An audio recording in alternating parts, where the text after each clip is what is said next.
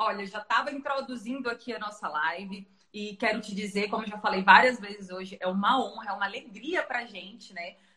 Você é uma pessoa muito querida aqui para minha audiência. Eu sempre estou compartilhando o teu conteúdo. Então, hoje te trazer para falar sobre esse tema, que é o tema que as pessoas mais pedem aqui. Para a gente é uma honra. Muitíssimo obrigada pelo convite. Então, já vou te dar a palavra para se apresentar para o pessoal. Muito bem. Eu que agradeço o convite. Foi muito gentil. É muito bacana estar falando com você novamente. Um grande abraço para o seu público. Quer dizer que esse assunto, fibromialgia, faz sucesso aí nas suas mídias?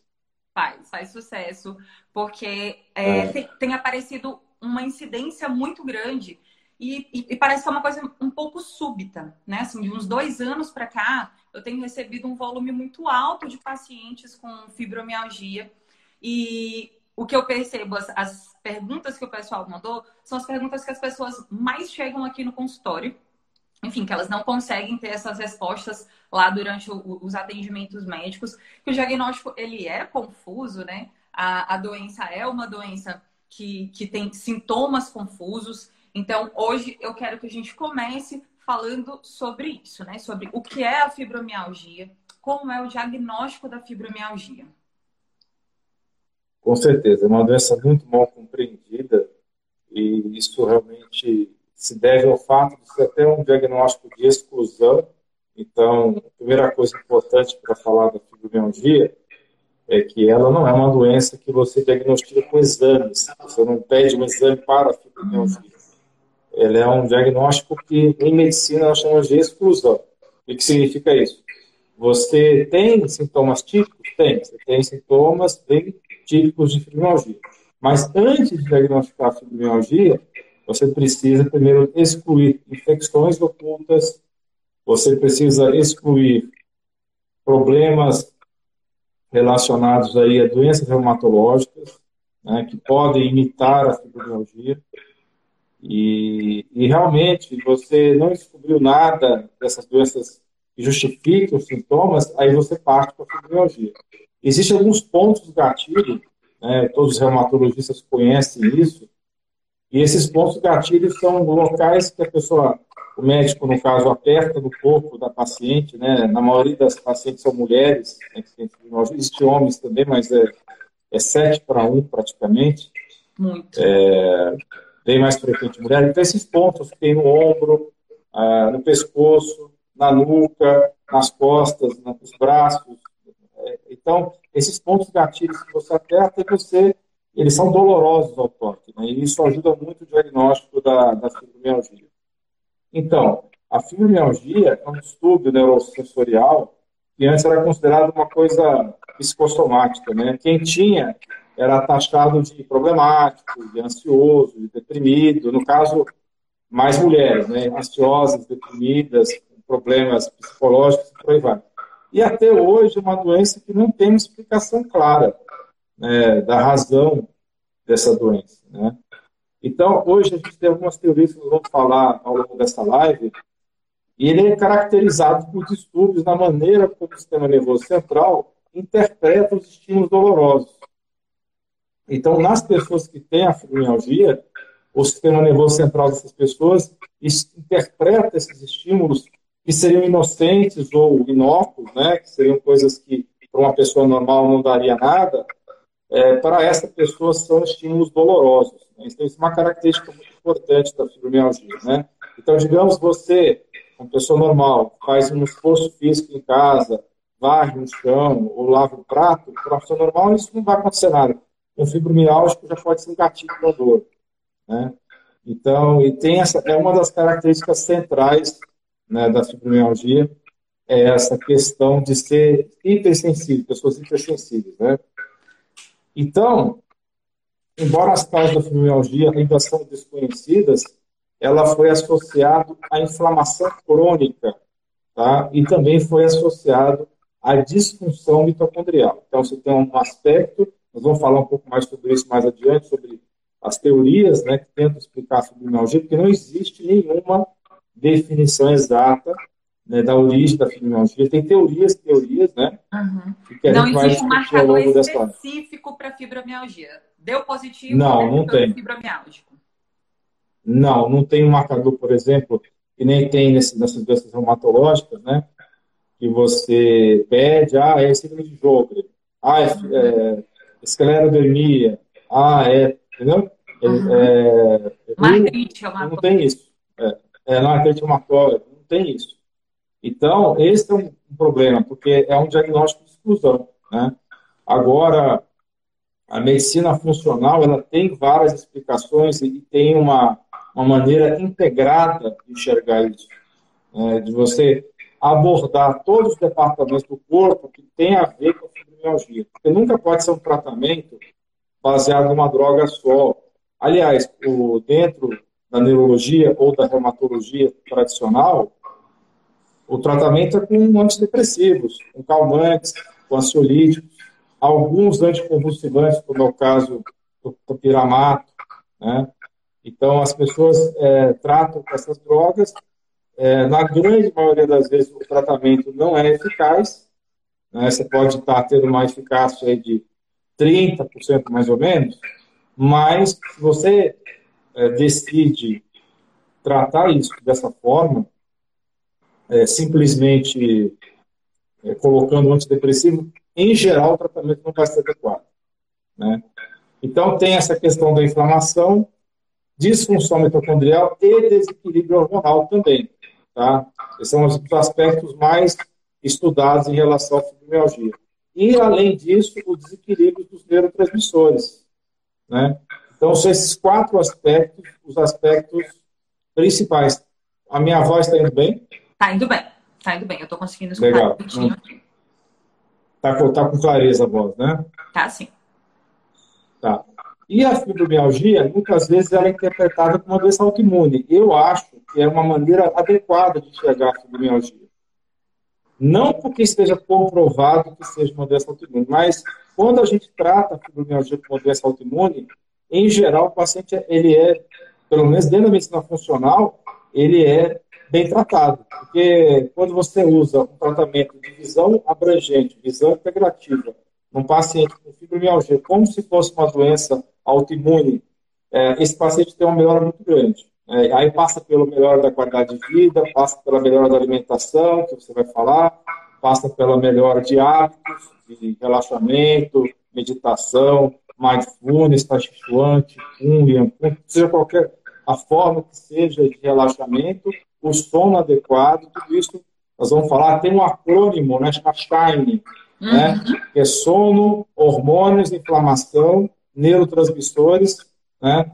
Então, esse acrônimo, a gente aborda ele quando a gente vai tratar a pessoa que tem a fibromialgia. Porque se você for só em um aspecto da doença, você não vai ter um resultado muito bom. E isso é uma coisa muito típica aqui no consultório que eu percebo, é que os pacientes portadores de fibromialgia, eles permanecem com os mesmos sintomas, mesmo fazendo o tratamento medicamentoso. Nossa, eu tenho um paciente que chegou aqui, eu tenho fibromialgia há 3 anos, e o paciente já está incapacitado, já tomou todos os medicamentos possíveis, mas não equilibrou esse eixo básico de saúde, né? Que é esse eixo desse acrônimo, SHINE. Pessoas que acabam engajando em um estilo de vida pior, porque já existe essa leitura que um dos fatores para o aparecimento da fibromialgia são as questões psicológicas, psiquiátricas. E o indivíduo acaba ficando mais depressivo com a dor, né? A dor deprime. E ele acaba engajando no estilo de vida pior. Usa todo tipo de medicamento e acaba não tendo uma boa resposta, né? Os pacientes acabam tendo dor do mesmo jeito, acabam tendo a insônia, que é parceira, né? É amiga íntima aí da fibromialgia, muito comum. Eu acho que 99% dos indivíduos que têm fibromialgia, das mulheres que têm fibromialgia, acabam tendo também insônia. E isso acaba colaborando, né? Acaba desestabilizando os pilares básicos de saúde e o paciente tende a piorar bastante, né? As pessoas que têm fibromialgia, elas raramente eu encontro um paciente que chega aqui dizendo: nossa, eu tô fazendo tratamento e tô melhorando. E isso gera uma sensação de desespero na pessoa, porque ela vai em diversos profissionais, eles usam esses tratamentos ortodoxos, né? Usam os antidepressivos. Às vezes a pessoa já está acumulando ali 3, 4 antidepressivos e acaba não tendo melhora, porque não está trabalhando, né, esse basicão. Então, a gente já falou sobre essa questão do diagnóstico e o doutor Alain já vai começar a falar um pouquinho sobre a questão da terapêutica, dentro desses aspectos que são de competência médica.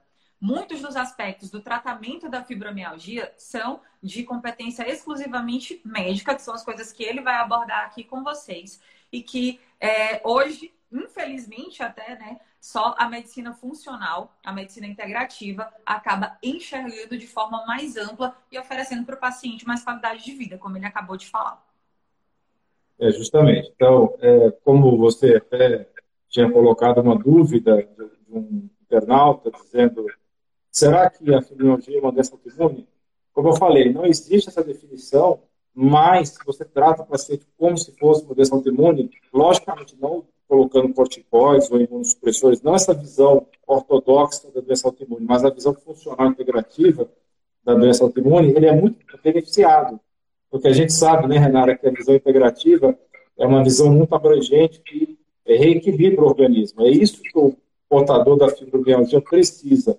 Uma abordagem que seja integral, tratando a inflamação, o estresse crônico, a ansiedade, a depressão, ou desequilíbrios hormonais, especialmente os hormônios sexuais e do eixo HPA, hipófise pituitária adrenal, e também do sono e da mitocôndria.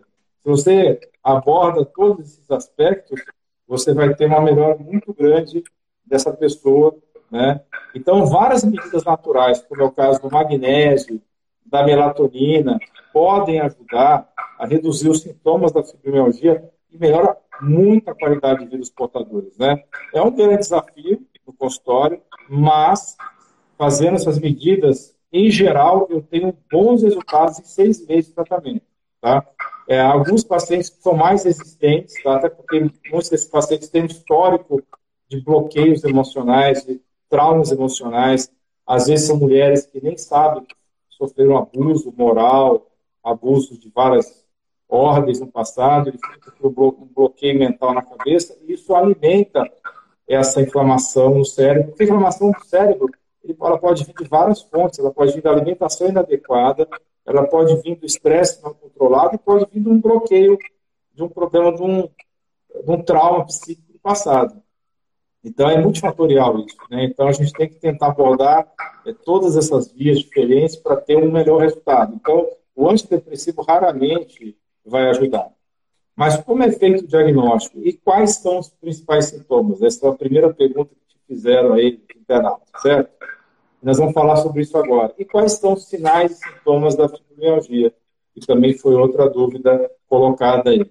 O principal sintoma da fibromialgia é a dor crônica. É uma dor crônica, ou seja, prolongada, generalizada, que persiste por pelo menos 3 meses. Isso é uma coisa muito importante no diagnóstico. Se essa dor não tem 3 meses de duração, você não pode falar em fibromialgia, né? E tem esses pontos gatilhos que eu falei, existem nos livros, mostrando que você, ao fazer o exame físico, você palpa esses pontos gatilhos que normalmente são dolorosos ao toque. Então, é uma pessoa hiperdolorida. É como se a pessoa tivesse feito musculação em todos os músculos do corpo, né? Com toda a carga pesada assim, e ela tivesse naquele dia seguinte dessa musculação, ela fica com o corpo todo dolorido, né? Então ela normalmente tem uma dor que persiste o dia inteiro, incomoda ela nas atividades, atrapalha o sono. E até incapacita. Essas pessoas incapacita, muitas pessoas são incapacitadas por isso, né? Então, você só pode diagnosticar a fibromialgia, como eu falei, se outras doenças forem descartadas, né? Como infecções virais, infecções fúngicas, doenças reumatológicas, porque algumas doenças aí podem imitar a fibromialgia, né?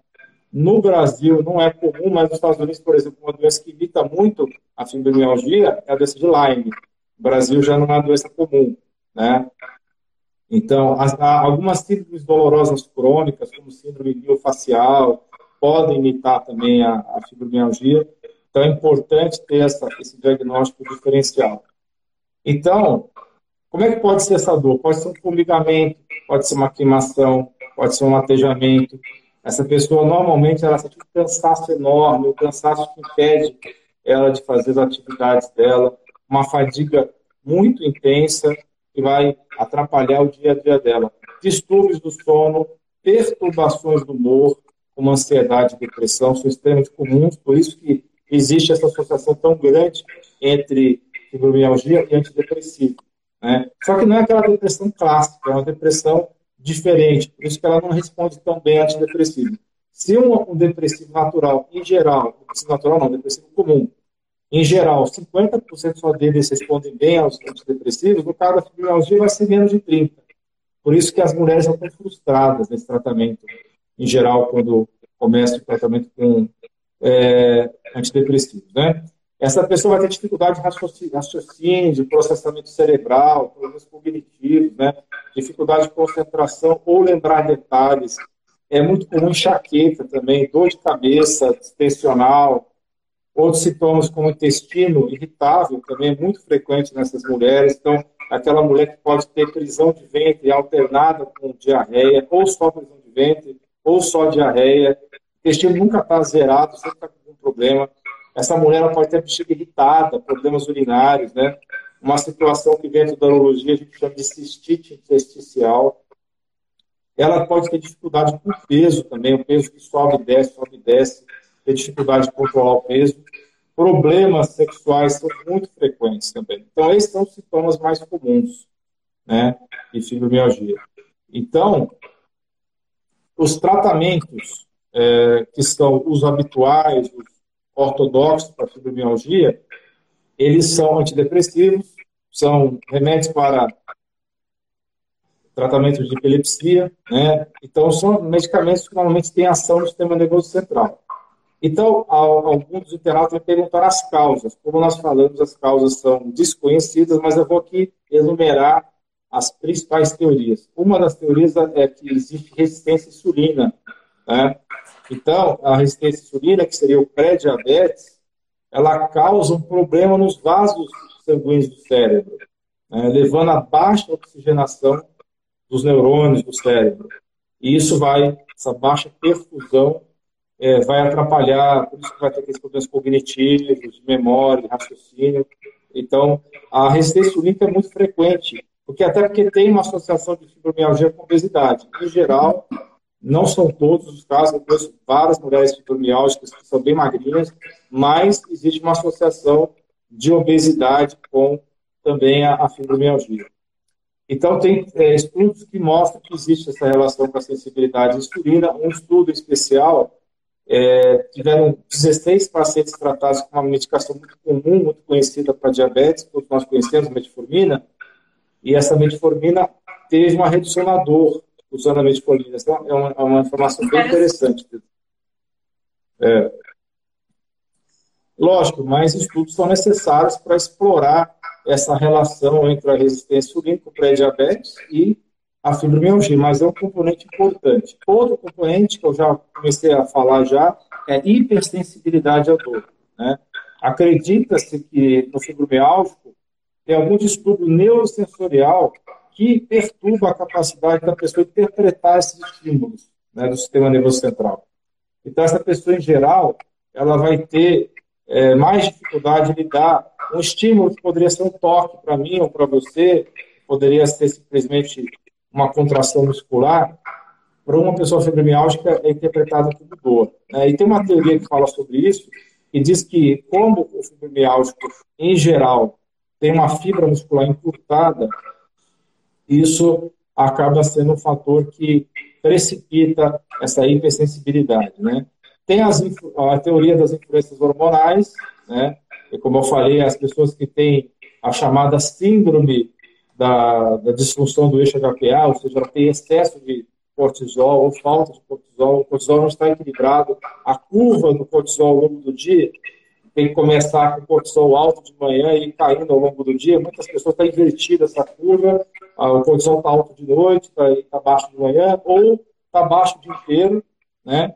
Então, essa curva de cortisol bagunçada também está muito associada. Então, é frequente a associação de fibromialgia com a chamada fadiga adrenal, que hoje a gente prefere chamar de síndrome da fadiga adrenal ou disfunção do eixo HPA, né? E também essas mulheres, em geral, têm deficiência de testosterona. Na maioria das vezes, têm deficiência de testosterona, né? Deficiência prévia, né? Antes do aparecimento da... Exatamente. É. Antes do aparecimento, né? Então, é mais comum em mulheres de meia idade, a partir dos 30, 35 anos, a fibromialgia, é justamente nesse momento que a mulher entra naquele período da perimenopausa, né? Uhum. Aliás, melhor dizendo, perimatéria. Os 10 anos que antecedem ela entrar no climatério. E aí tem aquela queda clássica da progesterona, você tem a predominância estrogênica, e em muitos casos você tem falta de testosterona. Então, isso é um dos fatores que foi estudado e tem relação com a fibromialgia. O desequilíbrio hormonal que pode estar previamente associado ao aparecimento dos sintomas diz mais respeito ao cortisol e à testosterona, né? É, os principais do cortisol e testosterona, sem dúvida. Então, houve uns estudos que mostrou que o uso do DHEA, o DEA, né, o D-ribose melhorou a fibromialgia. Então, o DEA, que é um hormônio nosso, do nosso corpo, produzido pelas glândulas adrenais e suprarrenais, e também é muito utilizado na fadiga adrenal, na síndrome da fadiga adrenal. O DEA ajudou bastante mulheres que estavam com o problema da fibromialgia. É engraçado também que o DEA é usado também para doenças autoimunes, é usado para artrite reumatoide, para lúpus. Então, tem essa correlação também. Então, o estresse, ele funciona também como um grande disparador da fibromialgia. A maioria das mulheres que tem, ou dos homens também, vão ter estresse crônico, né? Por isso que existe também essa má fama, entre aspas, da fibromialgia, que é uma doença psicológica, porque a maioria das pessoas tem realmente um fator, um gatilho psicológico importante. São pessoas que estão estressadas e que, com esses outros fatores que nós estamos conversando, tudo isso vai juntar e vai acabar provocando doença. Uma coisa interessante que eu vou incluir aqui nessa questão do estresse psicológico é que existe o estresse psicológico e ele é mediado por alguns neurotransmissores, né? O estresse psicológico, ele causa um desequilíbrio neuroquímico entre dois neurotransmissores muito importantes, que é o GABA e o glutamato. É o neurotransmissor que excita e o neurotransmissor que acalma. Só que existe hoje um grandíssimo vilão na nossa alimentação que ele simula esse desequilíbrio neuroquímico, que é o glutamato monossódico, né? Então, que é um aditivo químico muito comum, gente, em alimentos industrializados. Do presunto que você come até tá sempre nesses temperos prontos, né? Nos caldos prontos, no realçador de sabor, aquilo dali é o glutamato monossódico puro, puro, puro. Então, o glutamato monossódico, ele desequilibra isso, ele reduz o GABA, né? Que é esse neurotransmissor que remete à calma. E ele ainda faz uma coisa horrível no que diz respeito à dor, que está relacionada à fibromialgia, que é, ele satura um receptorzinho, né, que chama NMDA, e o nervo trigêmeo, ele tem muito desse receptor. E quando excita o nervo trigêmeo, o glutamato monossódico que você consome ali no fast food, no caldo pronto, que você consome no presunto, ele excita esse nervo trigêmeo, libera substâncias de dor, né, como a substância P, que é um neuromodulador. Essa substância P, ela aumenta a mediação dos processos inflamatórios, da ansiedade, e ela regula a dor, né? Ela estimula a dor. E do CGRP, que ele acabou de falar que está comumente relacionado à enxaqueca. E essa substância, né, que é uma substância relacionada aos receptores de calcitonina, ela dispara os episódios de enxaqueca. Então, normalmente, mulheres que têm fibromialgia, elas também estão relacionadas com crises de enxaqueca. E aí a gente sabe que os alimentos industrializados, esse aditivo químico específico, é um gatilho muitíssimo perigoso para o indivíduo fibromialgico. Ele vai estar fazendo o tratamento. Quando ele for lá no fast food, no hambúrguer, comer a batatinha frita cheia de realçador de sabor, ele vai ter uma crise de dor na sequência. Fora aqui, o desequilíbrio de ansiedade, o que vai prejudicar a qualidade do sono, né? Porque o glutamato também prejudica a qualidade do sono. E isso daí vai fazer com que essa dor se prolongue, independente do tratamento medicamentoso. Então, dentro da alimentação, esse é um dos gatilhos mais perigosos para a dor. E tem muita gente que está fazendo tratamento, passa ali uns diazinhos em remissão e depois come um enlatadozinho e e começa a ter dor contínua de volta e às vezes nem entende o motivo. Então, um dos principais convites na dieta do indivíduo fibromialgico: se livrem de alimentos industrializados, alimentos que contenham essa substância específica, né? O glutamato monossódico ou glutamato trissódico, que ele aparece lá nos rótulos como MSG. Então, esse daqui é a principal dica, mas depois a gente vai falar sobre os alimentos pró-inflamatórios, anti-inflamatórios e o impacto intestinal. Pode continuar, doutor. Perfeito, essa explicação aí do glutamato realmente é corretíssima, é isso mesmo. Então, os neurotransmissores, como você bem falou, nesses pacientes que têm fibromialgia, tem um desequilíbrio, né? Tem estudos mostrando que pacientes fibromiálgicos têm menos neurotransmissores, especialmente a serotonina, também a norepinefrina, também chamada de noradrenalina, e dopamina. Então, tem esse desequilíbrio, essa falta desses hormônios. Por isso que tem algumas respostas com o antidepressivo. Existem os antidepressivos que aumentam a serotonina, e tem os antidepressivos que aumentam a serotonina e a norepinefrina, e os que aumentam os três também. Então, por essa razão que existe algum efeito aí dos antidepressivos. Só que você está abordando somente aí um aspecto limitado dessa doença, né? Então, a abordagem tem que ser multifatorial. Tem que ser multifatorial. Você tem que trabalhar com várias coisas ao mesmo tempo. Nós vamos conversar aqui a respeito desses tratamentos que você pode estar colocando, né? Então, os exames-chave, né? Primeiro vamos falar dos exames-chave que você deve estar pedindo para o seu médico solicitar para você, né? Então, é importantíssimo ver os seus nutrientes, né? Os nutrientes-chave são a vitamina B12, a coenzima Q10, os hormônios da tireoide, a curva do cortisol salivar, os marcadores inflamatórios, como proteína C reativa, por exemplo, o fator antinuclear, que é um marcador genérico para doenças autoimunes, ferritina também, que é um marcador geral de inflamação. Então, a gente tem que ter pelo menos um bioquímico aí, mais ou menos completo, para poder ajudar essas pessoas. E, então, pediu esses exames básicos, excluiu outras doenças, pediu também os exames de hormônio, né, os hormônios sexuais, especialmente a testosterona, o DHEA, né? Nos pacientes fibromiálgicos, é ideal que o DHEA do sangue, DHEA sulfatado, esteja acima de 200, tá? E isso é uma das coisas que é necessário deixar. E não precisa ser dose alta, não. As mulheres, em geral, as doses adequadas, ideia, é por volta de 6 miligramas por dia. Infelizmente, a gente vai encontrar aí nos importadores, ideia de 50, de 25, de 100, que são doses altas, às vezes, para mulheres. Mas você pode até usar uma dose mais alta por um tempo limitado, não por muito tempo, porque senão também essa mulher pode ter o quê? Essa ideia vai ter a testosterona excessiva, ela vai ter acne, ela vai ter excesso de oleosidade na pele, pode engrossar a voz, pode ter pelos indesejados, né? Engrossamento do clítoris. Então tem que tomar um certo cuidado com DHEA. DHEA também não é para dar que nem balinha, né? Tem que tomar cuidado com isso, né? Então, existe uma necessidade muito grande, né? Dentro da medicina mais ortodoxa, é muito utilizado anti-inflamatórios, analgésicos, às vezes fortes, né? Como opioides, né? Tramadol, também os baseados em codeína, anestésico local, às vezes fazem filtração, né? Com anestésico local nessas pessoas.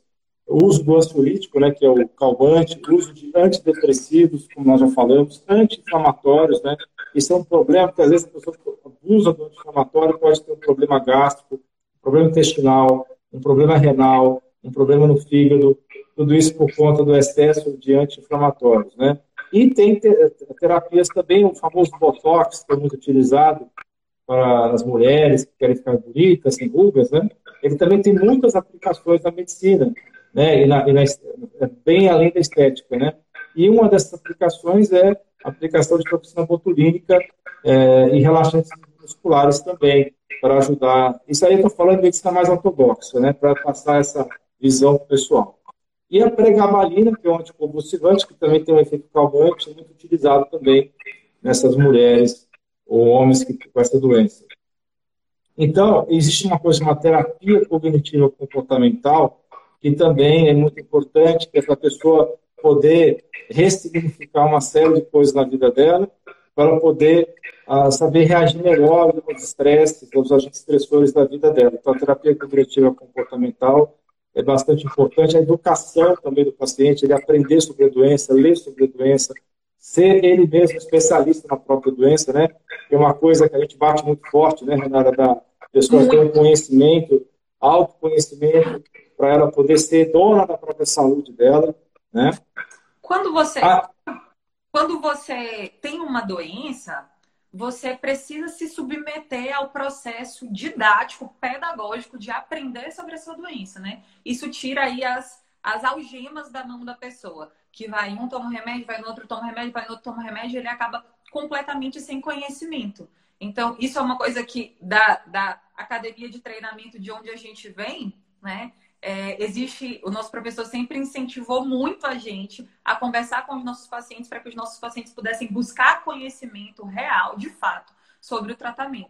Essa é uma coisa muito importante para que vocês, a gente está com a sala lotada aqui, e muito paciente falando aqui que tem fibromialgia. Gente, é muito importante que vocês se submetam a esse processo pedagógico. Hoje, o doutor Alain está trazendo coisas aqui, está todo mundo concordando muito, mas que provavelmente vocês já consultaram com dezenas de médicos e nunca escutaram. O que estão escutando hoje da boca dele aqui, se identificando, e agora vai vir a melhor parte, né, doutor? Vamos falar das coisas naturais que a gente pode poder usar para melhorar isso aí. Vou deixar você falar da dieta. Nisso aí você vai falar bem melhor do que eu. E, logicamente, uma dieta anti-inflamatória, que você vai dar mais detalhes daqui a pouco. É muito importante a pessoa aprender técnicas de relaxamento, ou yoga, ou meditação, ou tai chi chuan, ou qigong, ou liang kung, ou mindfulness, massagens relaxantes, passeios na nos bosques, qualquer coisa que relaxa a pessoa, né? Mas aí eu ensino no consultório uma coisa muito simples, porque as pessoas têm, em geral, bloqueio de meditar. Mas eu não sei esvaziar a mente. Não. Então eu começo pelo básico, né? Que é melhor feito do que perfeito, e o bom é inimigo do ótimo, né? Às vezes a pessoa quer fazer o ótimo e não faz nem a meia boca, né? Então precisa aprender a fazer... Ruim. Nem o ruim faz, né? Faz nada, né? Então tem que aprender a fazer uma coisa mais simples, né? Então, eu ensino, faz 3 períodos de respiração profunda. Existem alguns estudos sobre o eixo cérebro-intestino. Tem o intestino-cérebro e o cérebro-intestino. Tem os dois, né? É uma mão de via dupla essa rodovia aí. Então, tem alguns estudos mostrando que a respiração profunda, quando você inspira, né, durante 5 segundos e expira durante 10 segundos, você cria essa relação de 1 para 2, você muda várias coisas na circuitaria cerebral, várias áreas do cérebro, e isso acalma o seu cérebro, aumenta o sistema parasimpático, ajuda no batimento cardíaco, que passa a ser um batimento com uma variabilidade correta, né? Existe hoje aparelhos que medem a variabilidade da frequência cardíaca. A frequência cardíaca tem que ter uma variação, tem um gráfico que ela tem que cumprir. Porque se você tem uma frequência cardíaca que está sempre alta, né, ou sempre baixa, ela não varia muito, isso é sinal de doença no coração. Então, essa respiração profunda, ela ajuda a manter essa variabilidade saudável da frequência cardíaca. Então, é muito importante realmente ter essa preocupação com o relaxamento. Já falamos dos exames, né? Então, quais são, então, os tratamentos? Você tem que abordar esse acrônimo SHINE. Sono, hormônios, infecções, nutrição e exercício. Vou repetir. S do SHINE, em inglês, para quem conhece um pouquinho de inglês, é S-H-I-N-E. Né? É sono, o S é sono, o H é hormônio, I de infecções, N de nutrição e E de exercícios. Todos eles são importantes. Agora, a questão dos exercícios é que eles têm que ser leves, suaves, tá? Não pode ser virar também o marombeiro morre da academia, nem a paniquete. Tem que ser um exercício leve, suave, né? O yoga, senão vai piorar. O pilates. Isso. Exatamente. São boas sugestões. E aí vamos falar de suplementos. A pessoa quer saber de suplementos, não quer saber de hábito saudável, né? A maioria. Assim, se você pudesse colocar isso tudo dentro de um comprimido, né? As pessoas iriam querer. Mas quando o convite Gente, e acreditem, a fibromialgia é um convite para uma mudança de estilo de vida brutal. Senão você não vai melhorar. Não vai melhorar. A melhora da fibromialgia, ela exige que o indivíduo modifique todo o caminho que levou ele até a doença. E isso daí precisa de esforço, precisa de treinamento. Alguém colocou aqui: eu não consigo me concentrar para fazer meditação. Mas a meditação é justamente um treino de concentração. Você vai treinar exatamente a mente para aprender a se concentrar.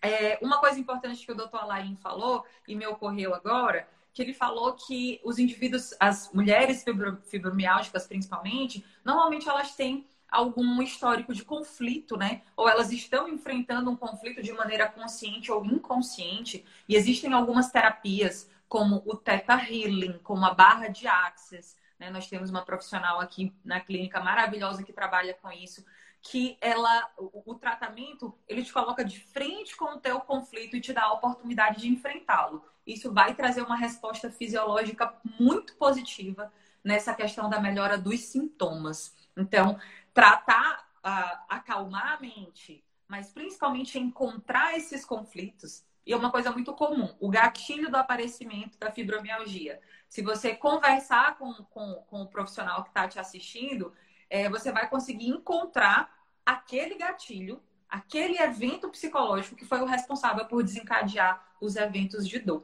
Então, uma outra sugestão são os tratamentos com esse tipo de terapia, né? As terapias como a barra de Access, o facelift, o próprio Theta Healing. Fica como sugestão para que vocês possam procurar também esse outro pilar para tratamento.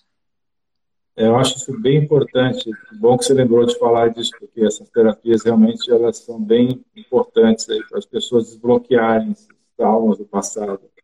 São tão comuns, né? Bem, mas vamos lá aos nutrientes e suplementos, né? Existem estudos mostrando que pessoas que têm fibromialgia têm baixos níveis de magnésio. Então, o magnésio, que está envolvido em mais de 400 reações químicas, o organismo sai para quase tudo, né? O magnésio também vai ser um dos tratamentos da fibromialgia. É bastante importante. E aí, nesse caso, você pode usar várias formas de magnésio. Você pode usar glicina, taurato, treonato. Eu acho que, nesse caso, o melhor é usar o treonato, que é o que vai concentrar com mais intensidade no sistema nervoso central, né? E aí você tem que dar suporte também ao funcionamento da tireoide. E é importante você dar suporte tanto à produção de hormônios tireoidianos, quanto também à ativação do T4 e T3, que acontece em todos os tecidos, com maior predominância no fígado. Então, o selênio, o zinco, o cobre, o iodo, o ferro, são todos minerais que você tem que analisar caso a caso, porque uma pessoa pode estar com excesso de ferro, está com falta, outro pode estar com falta de iodo, outro pode estar com falta de selênio, né? É importante sempre casar o selênio com o iodo, né? Porque o iodo, ele é muito bom, porém ele pode aumentar o estresse oxidativo na tireoide. Então, você tem que casar o selênio para ele ajudar o iodo a exercer a função dele sem causar excesso de estresse oxidativo na tireoide. Então, é muito importante também, essas pessoas em geral são fatigadas, né, como eu falei, então você usar os adaptógenos, são plantas especiais que vão atuar na regulação cerebral e também na regulação do cortisol. Aí tem várias plantas maravilhosas aí, algumas da medicina ayurveda, outras que vêm da Rússia, outras que vêm de vários países do mundo. A Ashwagandha é um que eu gosto muito, porque ele regula a tireoide também, né? O licorice. O licorice, a ashwagandha, ela consegue degradar o cortisol que está mais alto e consegue aumentar a meia-vida do cortisol quando ele está muito baixo. Então, ela consegue modular, equilibrar. Um dos adaptogênicos que traz melhores resultados no consultório. Você consegue ver lá no exame. Sim. O cortisol do paciente equilibra, normaliza. A ashwagandha faz isso. O licorice, ele tem que tomar um certo cuidado com ele. É muito bom para mulheres impotentes. Ele também tem um efeito aldosterona-like, ele aumenta a pressão arterial e mulheres que têm muita queda de pressão, desmaiam sempre, né? Uhum. Até vê, às vezes, motivo de chacota na família. Ah, você desmaia toda hora, não sei o quê. O licorice, nesse caso, ele se presta bem. A rhodiola rosa, ótimo adaptógeno também. O ginseng coreano comum, Panax ginseng. O ginseng siberiano, né? E são, tem vários outros, eu estou aqui falando alguns, mas esses são os principais, né?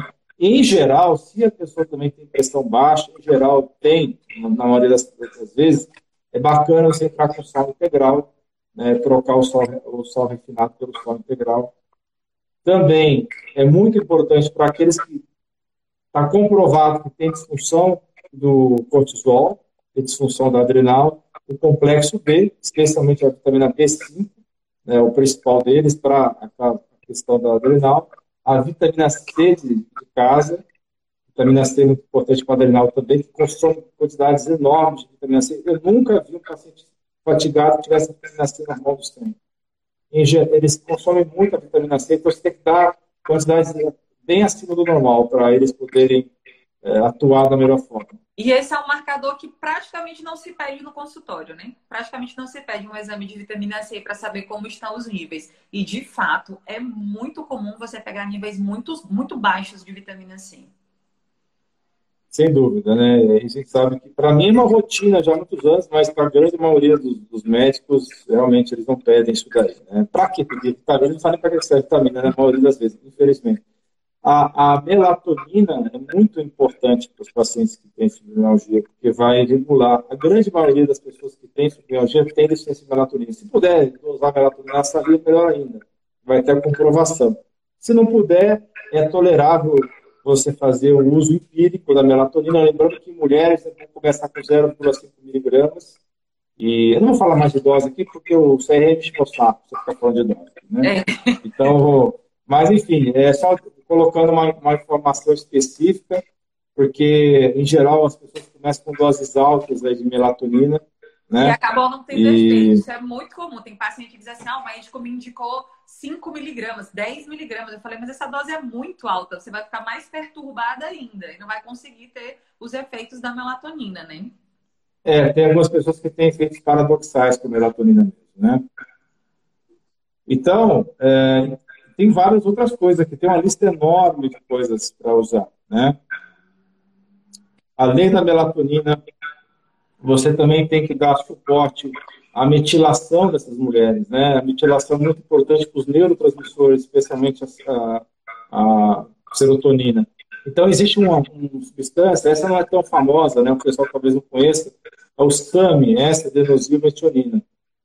O SAMe é uma substância que tem já efeito comprovado antidepressivo, já é usado por alguns psiquiatras mais informados, mais estudiosos, como antidepressivo. Infelizmente, é um ativo meio caro, né? Mas é um ativo muito bom para ajudar nesses casos. Ele ajuda a equilibrar os neurotransmissores do cérebro. E também ajuda a melhorar a rigidez do corpo de algumas mulheres que têm esse problema. Algumas mulheres com fibromialgia têm rigidez, fadiga no corpo. Então, o SAMe, essa adenosina-metionina, vai atuar de uma maneira positiva nisso aí. Também vai ajudar no sono também, né? O da D-ribose, que é um açúcar especial e faz parte do quarteto fantástico, tanto se fala, né? Para melhorar a mitocôndria. Então, você tem que também dar suporte para a mitocôndria. Então, você vai ter várias substâncias que vão ajudar. Uma delas é a D-ribose. E ela vai aumentar o nível de energia mitocondrial. Para quem não sabe, talvez algumas pessoas aqui não saibam o que é mitocôndria. A mitocôndria é a usina de energia das células. Então, você usando agentes que vão aumentar a geração de energia na mitocôndria, você vai combater boa parte dos sintomas da fibromialgia, né? Então, teve um estudo que mostrou que melhorou a qualidade de vida e bem-estar de pacientes que utilizaram a D-ribose. Melhorou a clareza mental, melhorou a energia, melhorou o sono, tá? Então, é bem interessante. A chlorella também é outro agente bem bacana por várias razões. Primeiro que é um excelente agente detox, né?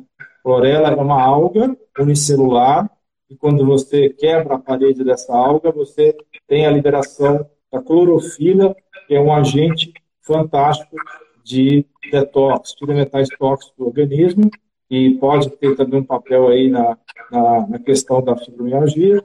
E a chlorella também é um dos alimentos mais ricos em nutrientes, tem vitaminas, minerais, fibra, ácidos nucleicos, aminoácidos, várias substâncias importantes. Então você pode colocar clorela também, tanto para detox, quanto para ajudar também a aliviar os sintomas da fibromialgia.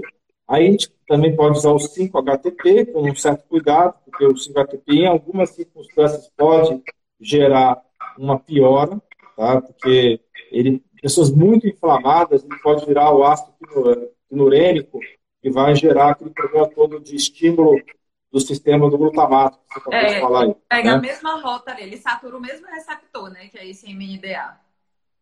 Então você tem que tomar um certo cuidado com o 5-HTP, não usar doses muito altas e, de preferência, também desinflamar essa pessoa antes de entrar com o 5-HTP. A coenzima Q10 também é um suplemento maravilhoso para fibromialgia, pelas mesmas razões da D-ribose, que vai aumentar também a ação mitocondrial. É um grande também antioxidante, né?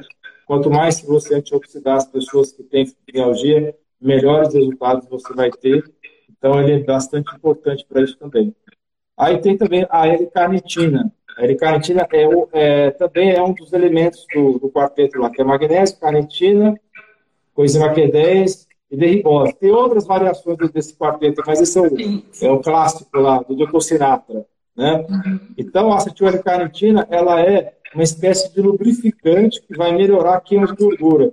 Ela vai ajudar a gordura, o ácido graxo, para dentro da célula, dentro da mitocôndria, para ser queimada como fonte de energia. Então, ela melhora a beta-oxidação, que é o processo de queimar a gordura, e vai melhorar, né, o funcionamento geral da mitocôndria também.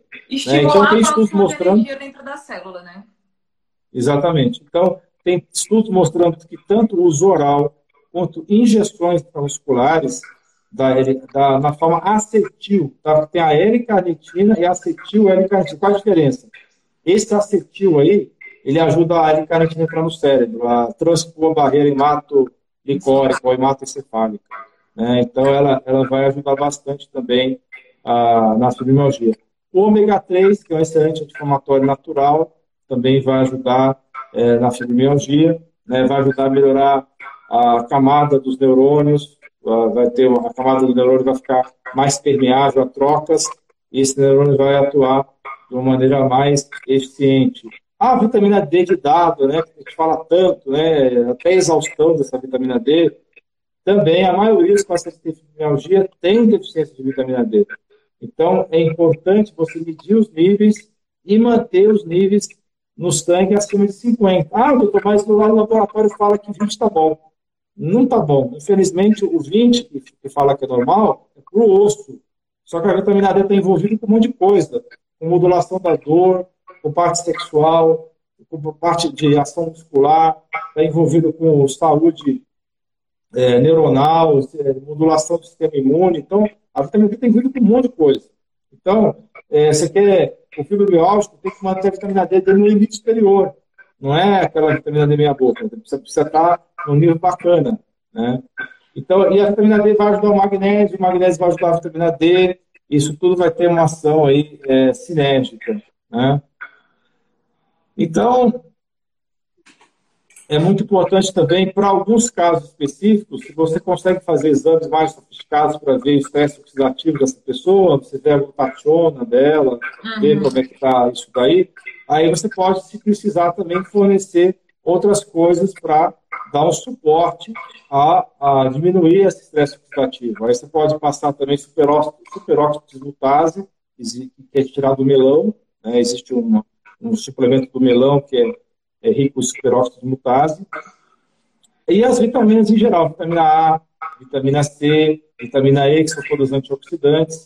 Os minerais nós já falamos, né? O complexo B nós já falamos. E o NADH, que é o dinucleotídeo de nicotinamida adenina, né? O NADH. O NADH é uma forma especial de vitamina B3. Mitocondrial, né?